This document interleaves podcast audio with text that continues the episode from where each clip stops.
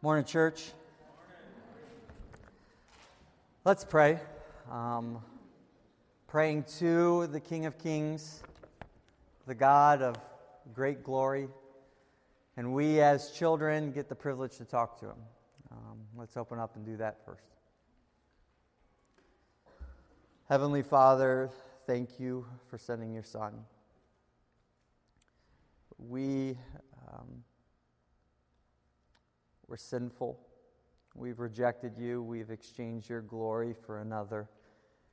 And yet you loved us. And you paid the price. And today we can worship you. We can approach your throne. We can have a relationship with you. All because you're full of grace and you love us. Thank you. Lord, as we look at your scripture today, at your word, may we submit under it. May we have the eyes to see what you want and the ears to hear. And may this vessel that is going to speak from it be just a tool. May, may I not get any glory and may I not speak falsely. I ask for your help and for your spirit. In your name we pray. Amen. So let me ask you a question. We'll start off with that. This is a question that has been asked throughout this series. If this is your first time here in a while, we, have, we are concluding a series on the attributes of God that we have titled This is Our God. And this question has been asked throughout, I know at least a couple times, and is this Do you know God? Now, the question within itself needs no more conviction than what the normal answer will actually give. It's a heavy question and it is full of conviction, but I am going to take it a step further. And I'm going to ask it this way Do you know God because God has created you? And he has revealed himself to you? Or do you know God, or could it be that you know God because you created a God and you have, re- you have revealed yourself to him? And before we dismiss that as though it's not applicable, let me repeat it one more time so maybe the Spirit might move to those who might need it. Do you know God because God is the creator and He has created you? And God, the creator, has revealed Himself to you, and that's where your source of knowledge of God comes from? Or could it be that you have created a God and you have revealed yourself to Him? One of the greatest tragedies within the church, as A.W. Tozer says, see if I get this right. There it is. That the church has surrendered her once lofty concept of God and has substituted for it one so low, so ignoble, as to be utterly unworthy of thinking from worshiping men. This she has done not deliberately but little by little and without her knowledge. And her very unawareness only makes her situation all the more tragic. You see, there are many people, there are many children of God who would claim that they know God, but their view of God is so low, it so lacks the majesty that God deserves that the God they worship is not even worthy to be called a God. Their view, the majesty that their thoughts produce of God, make him not, none greater than a creature.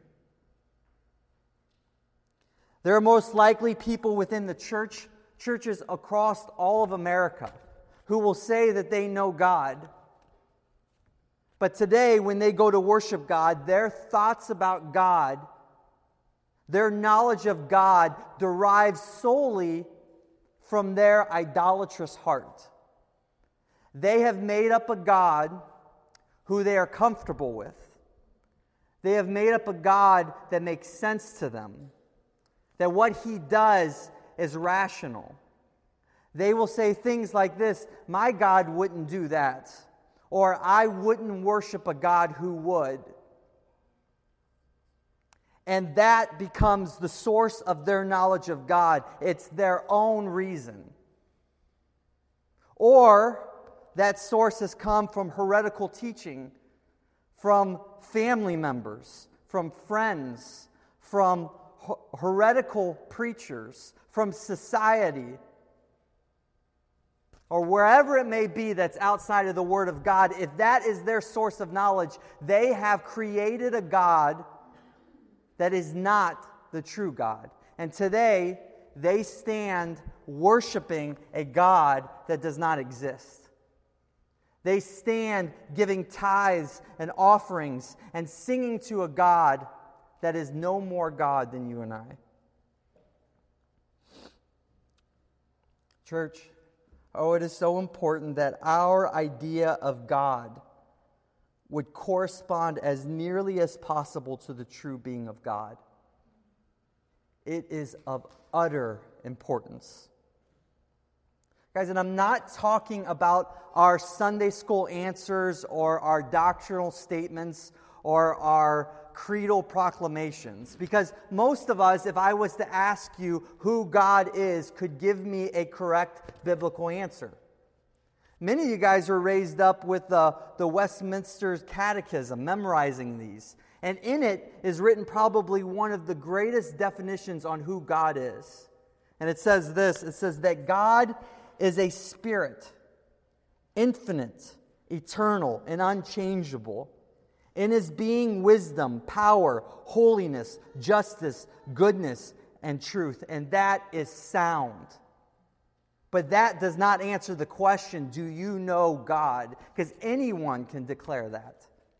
To find the answer to that question, we have to look underneath all of the religiosity that we've had, all of the Sunday school lessons, all of the memorization. And we have to look at who God is to you when you are alone before Him.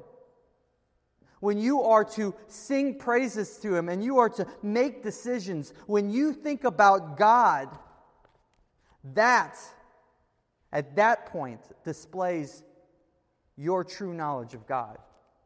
As A.W. Tozer said, that what comes to your mind when you think about God is the most important thing about you. You know why? Because out from that derives all motives and decisions. It all follows how you view God or how you view a God.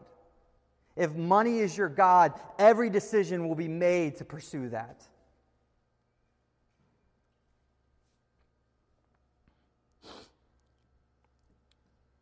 And it's my opinion that this low view or inaccurate view of God is obviously the growing issue of our society, but tragically, it's the growing issue within our church that the God we have fashioned has grown out of an idolatrous heart rather than an awe striking revelation of God. Today, I'd like to preach on this tragedy.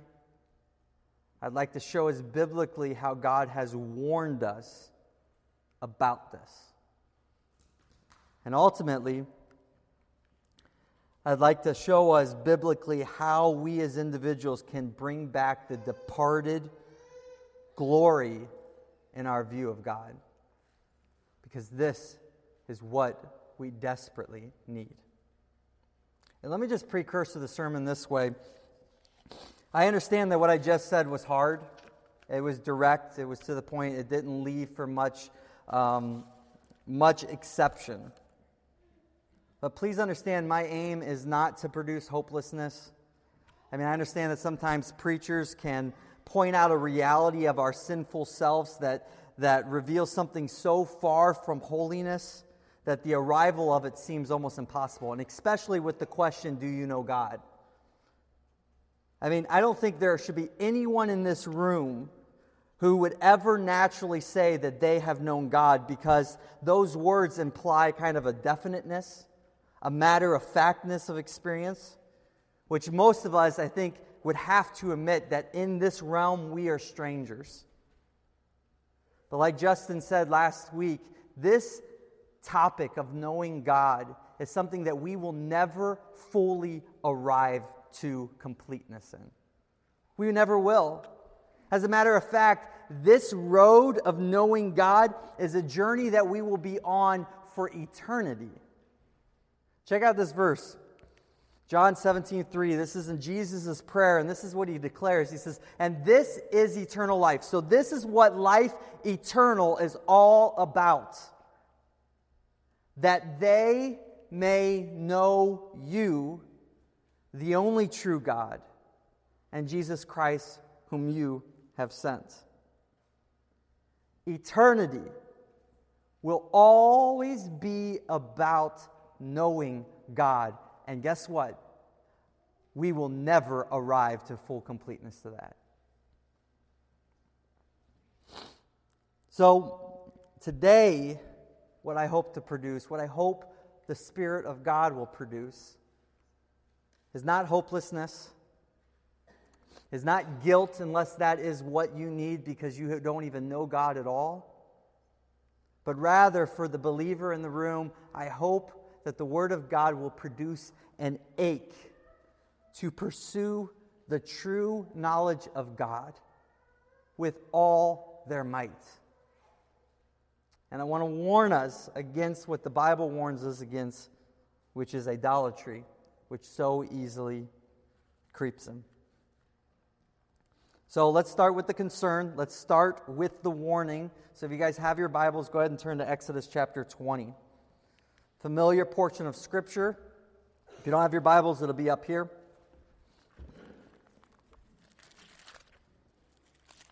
Exodus chapter 20.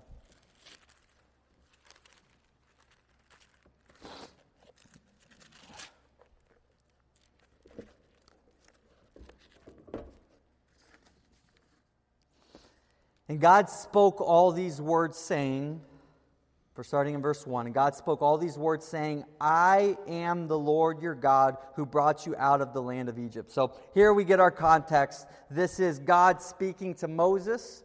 God has just delivered the Israelites out of captivity, out of slavery from Egypt.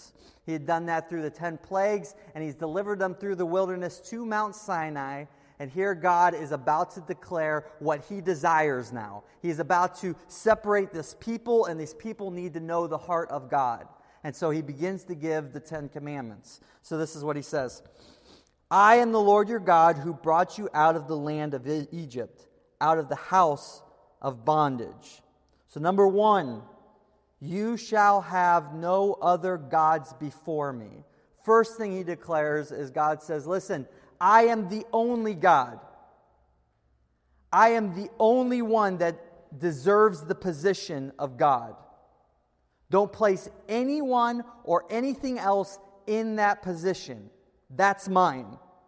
I am the only God. So you shall have no other gods before me. Then, number two, you shall not make for yourself a carved image, any likeness of anything that is in heaven above or that is in, in the earth beneath, or that is in the water under the earth. You shall not bow down to them nor serve them. For I, the Lord your God, am a jealous God, visiting the iniquity, iniquity of the fathers upon the children to the third and the fourth generation of those who hate me, but showing mercy to thousands to those who love me and keep my commandments. Here we are introduced to our, our common tendency and the warning against idolatry. So now, when we think of idolatry, what is the first thing that comes to our mind? Usually, idolatry, we think of, you know, the Hindu statues, we think of totem poles, we think of, you know, the sacrifices that third world natives perform, or we might even think biblically and be like the dancing of the prophets of Baal. You know, those are the initial thoughts of idolatry. Now, we're not that closed minded nor unaware to think that that's all that idolatry consists of. You know, we will understand that anytime we put anything before God and we bow down to worship it, that's idolatry, right? So we will add struggles in our culture, money, we will add sex, we'll add prestige, we'll add relationships. We could make a pile of lists of what we would call idols. Now, my question to you is that what this commandment is actually referencing? If it was, and I'm going to I'm going to say no, because if it was strictly dealing with that kind of idolatry, this commandment would simply be repeating the initial commandment to have no other gods, right? Are we dealing? So when we're saying, okay, I'm putting money as a God, is that not the re- repeat of the first commandment? That is not what this commandment has been understood as historically. Historically, this commandment is referencing is not only the worship of false gods, but watch this, but also in the worship of the true God by images. Important to see this, guys. Idolatry occurs when we assume God to be other than he is. We could be worshiping the true God, but when we assume him to be other than he is, we are committing idolatry. So when we go to worship and we begin in our minds to think of God as something, to provide an image of God, we will at that point commit idolatry. You know why? Because when our thoughts go to an image, the only image that we can create is something that we've seen before. It's something that we know. Thus, we will make God to be like a creature. That is the only place our minds can go. And ultimately, what this is doing when we go there is it's corrupting the glory of God. This is a monstrous sin. A God that is created in the shadows of a fallen heart will most certainly be no likeness of the true God. It won't be anything close. This is what God rebuked in the, the sinner in Psalms 50 21 when he says this You thought I was altogether like you. I mean, think about this. In heaven right now, the angels look upon God, and day and night they declare this song Holy, holy, holy. The word meaning other, other, other, completely different, unique, separate. And for us to depict God as a creature must surely be a serious offense to God Almighty, whose glory is beyond description. Guys, this was the issue with the golden calf. Okay? It wasn't though God got so worked up because they were all of a sudden left the God that they were worshiping and now worshiping a different God. Listen to what Aaron said when he made the golden calf. This is how he said. it. He said, This is our God, O Israel, that brought you out of the land of Egypt. What they were doing is they were trying to take the God that brought them out of, the, out of Egypt, Yahweh, and they were trying to attribute to him something that they felt was a good imagery of him. So they knew of a calf to be strong and so they decided to form this image and bow down to that. And God says, No, I cannot be described as anything that has been created. You limit my glory when you do that. So when we entertain thoughts of God as though He is like us, we will naturally pervert His character. So when we describe him to sound like us, or to act like us, or to think like us, that is idolatry.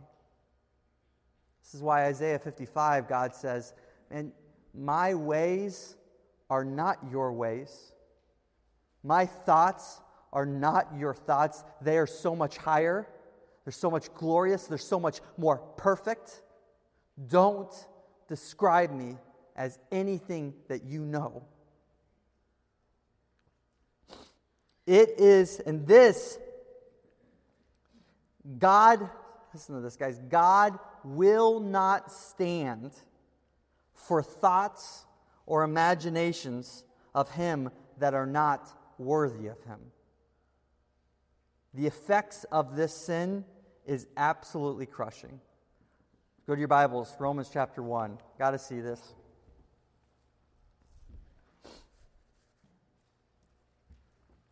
Starting in verse 18.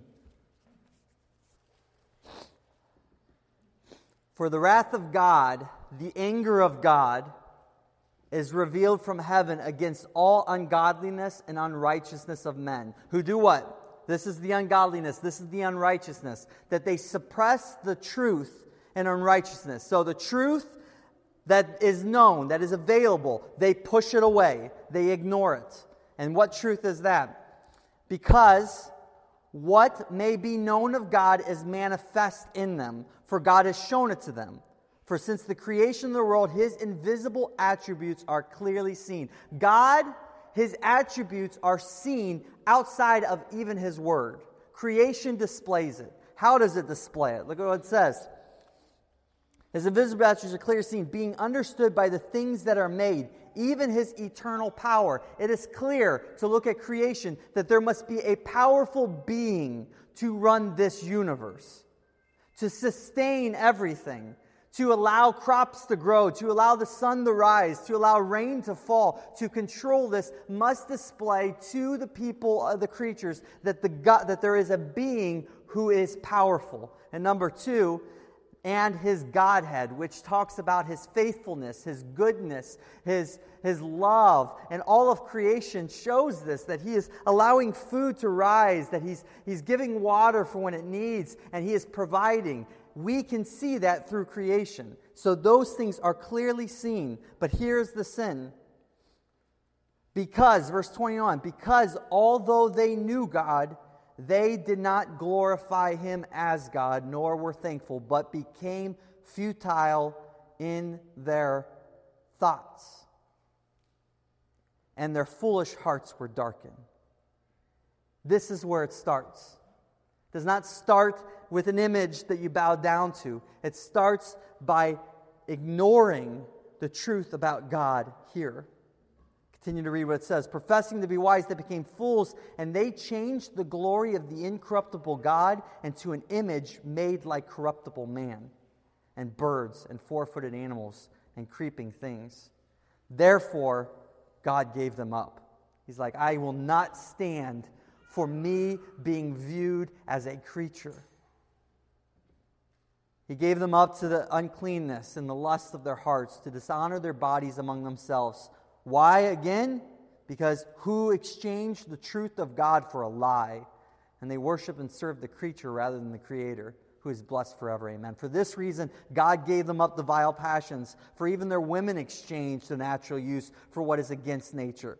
Likewise, also the men, leaving the natural use of the women, burned in their lust for one another, men with men committing what is shameful and receiving themselves the penalty of the error which was due. Church, realize this and don't be surprised by this. The decision that was made by the Supreme Court is an expected decision. Why? Because they have an idolatry, an idolatrous heart. They worship someone other than our God. Thus, God gives them up.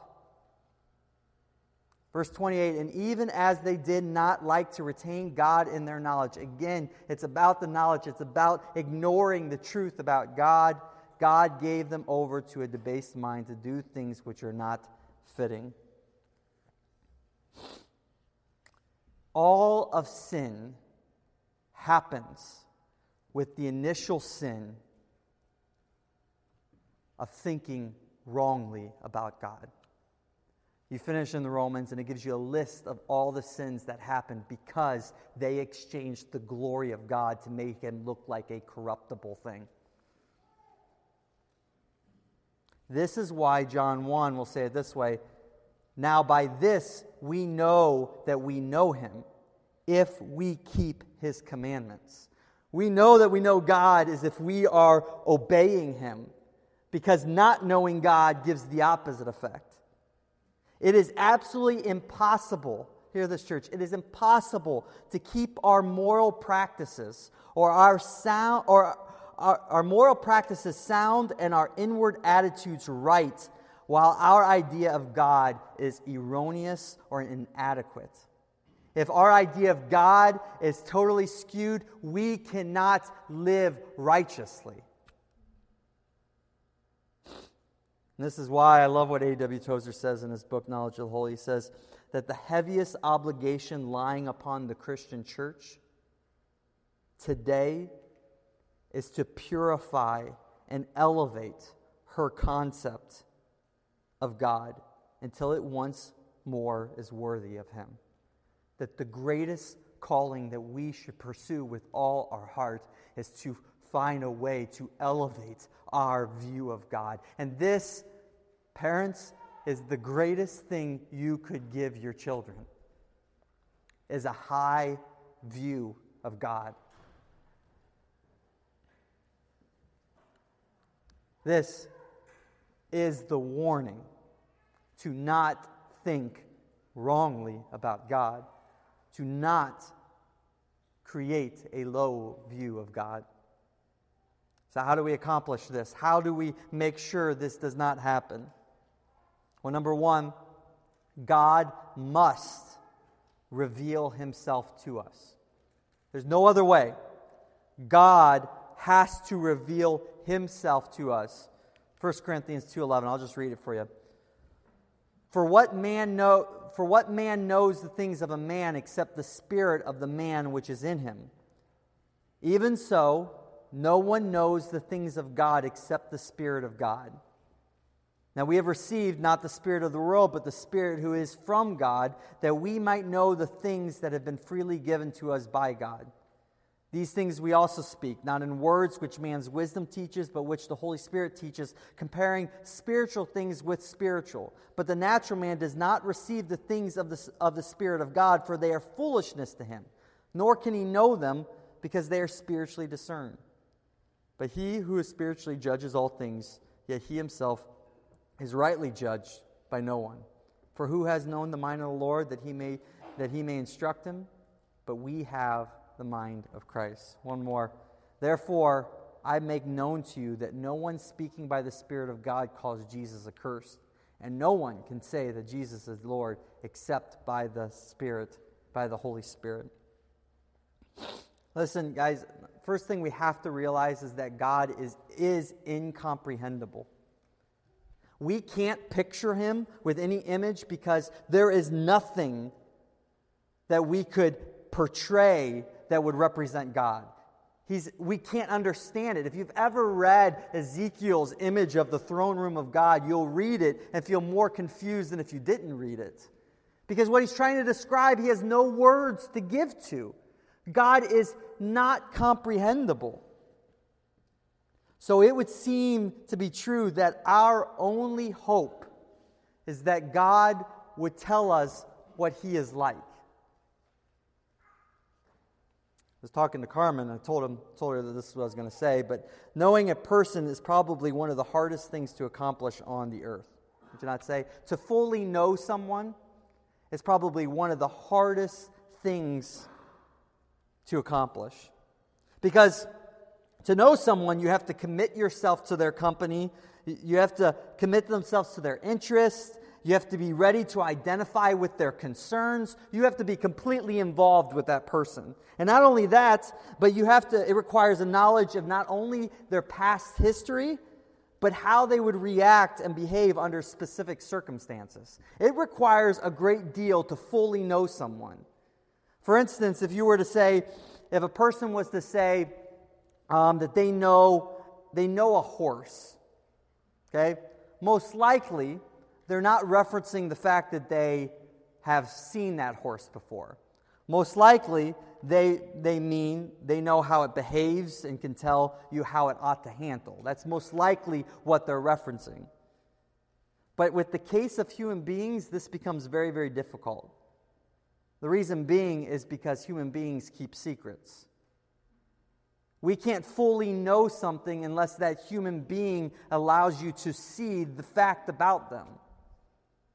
You could spend years with someone and watch them and still feel like at the end of those years that you really don't know that person at all. Thus, and this is important to hear, thus the quality and the extent of our knowledge of other people depends more on them than it does us. For instance, I've been married, going to be nine years this November to my wife, and every year I am learning more and more and more. Why? I like to think of myself as super observant of the woman whisperer, but I'm not quite that way, honestly. I am not that observant. But the reality is, I learn more about my wife as she reveals more to me. I'm dependent on her to display the things she loves, to display the things that hurt her, to display what makes her as beautiful she is, and that continues to increase every year.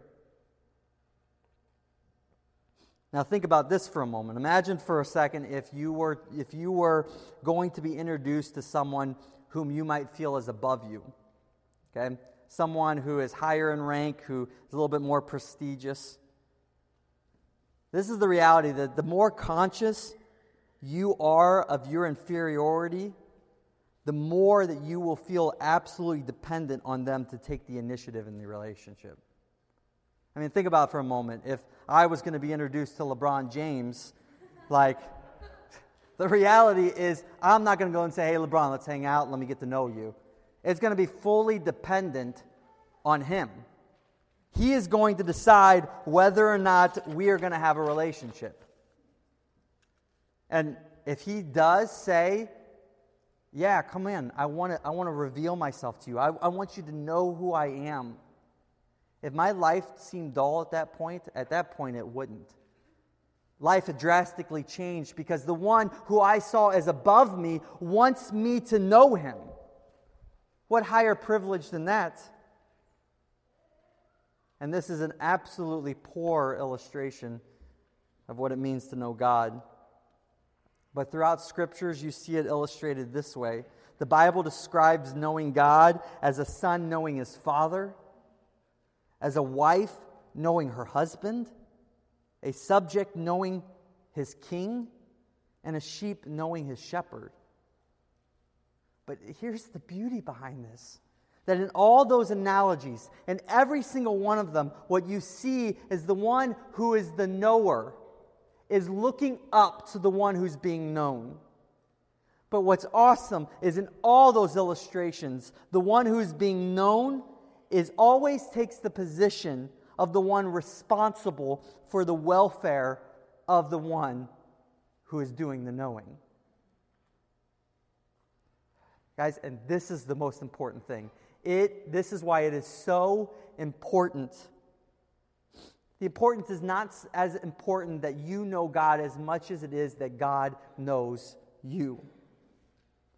All knowledge of God is fully dependent on the sustaining initiative of God. Throughout scriptures, you'll see it this way. You'll see God talking to Moses, and he says, I am pleased with you and I know you by name. To Jeremiah, before I formed you in the womb, I knew you. Before you were born, I set you apart. Jesus, I am the good shepherd. I know my sheep, and my sheep know me. And I laid down my life for the sheep. My sheep listen to my voice. I know them. They shall never perish. I love how Paul says it here in Galatians 4 9 but now after you have known God, or rather, you are known by God. Our, our knowledge of God always follows God's sovereign choice to know us. We are utterly dependent on the grace of God for our knowledge of Him. We desperately need Him to initiate this. This should drastically change our prayer life. Guys, dependence is always displayed in prayer. You'll, when you get to a spot when you realize there is nothing you can do to get something you need, your only place to go is to ask the person who can provide.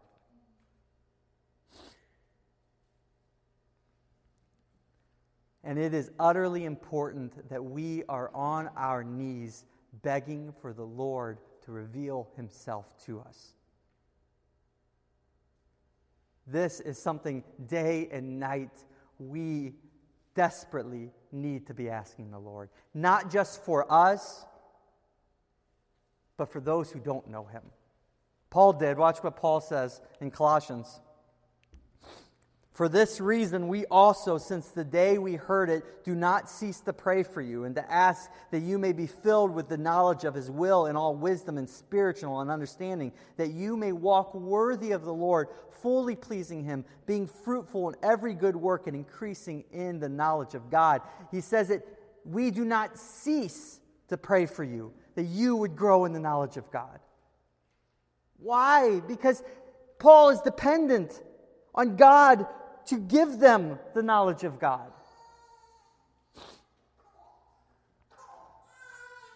Guys, this is something that we have to realize that we are dependent on, and we have to plead with the Lord. And we plead the Lord in faith, knowing this, knowing, I'll, I'll read it to you, knowing Matthew 7 7, ask and it will be given to you, seek and you will find, knock and it will be open to you. Praying is our first aspect in how we go about it. There are positions we have to take. Throughout Scripture, you'll see positions that the Lord is more apt to actually reveal Himself to these type of people. Number one, and we'll just go through them really quickly, He is a rewarder for those who actually diligently pursue Him.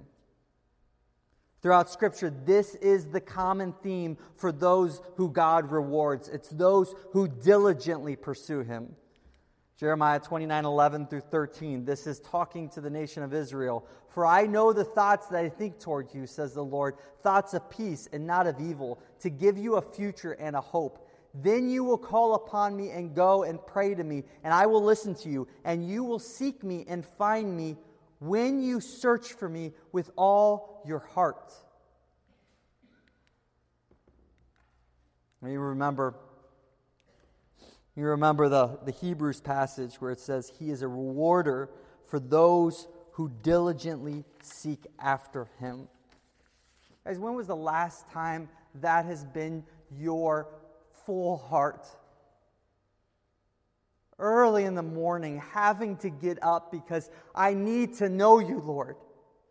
Begging Him, opening up the Word of God because that is what you have to do. That's the diligence of your life to find and know God. He is a rewarder for those who diligently seek after Him. Number two is humility is a must. Remember James 4 He resists the proud, but He gives grace to who? The humble.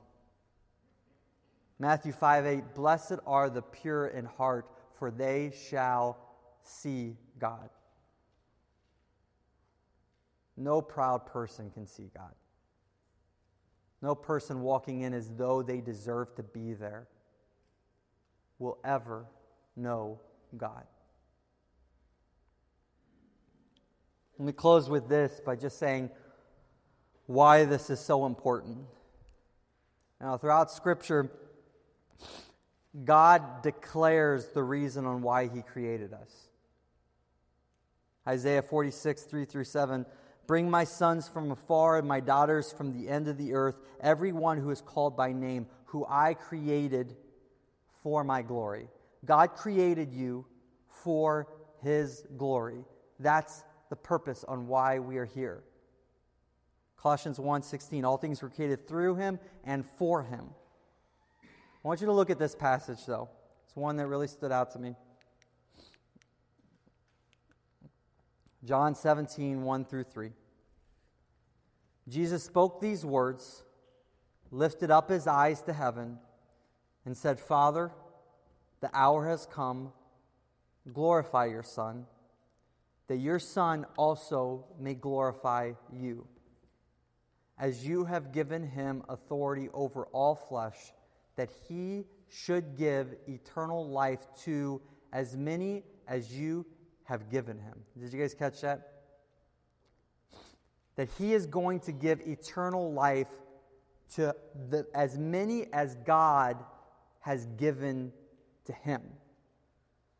Saint, child of God, you have to realize this that you are God the Father's love gift to Jesus. God the Father gave you to Jesus. Jesus paid for you with his life. Why? And this is eternal life, that they may know you, the only true God, and Jesus Christ, whom you have sent. So that you would glorify Jesus by knowing him, by recognizing him for who he is. Your worship to Jesus is the gift that God gave him. And when we fail to see Jesus for who he is, we couldn't be any less like what we were called to do. We must diligently pursue our knowledge of God in all humility, begging the Lord to reveal himself to us. Why? Well, personally, it's the best thing for us. There's no greater joy than the person who knows their God. No greater joy. The world will distract us or will want to distract us. Friends and family, as you pursue this wholeheartedly, will try to pull you back. Those who are running hard after God, people don't like. But we must be like,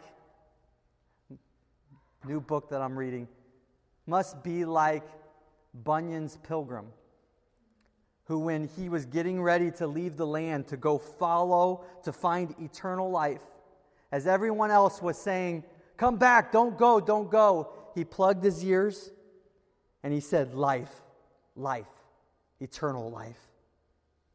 That's what he wanted more than anything. That has to be our pursuit. Let's pray.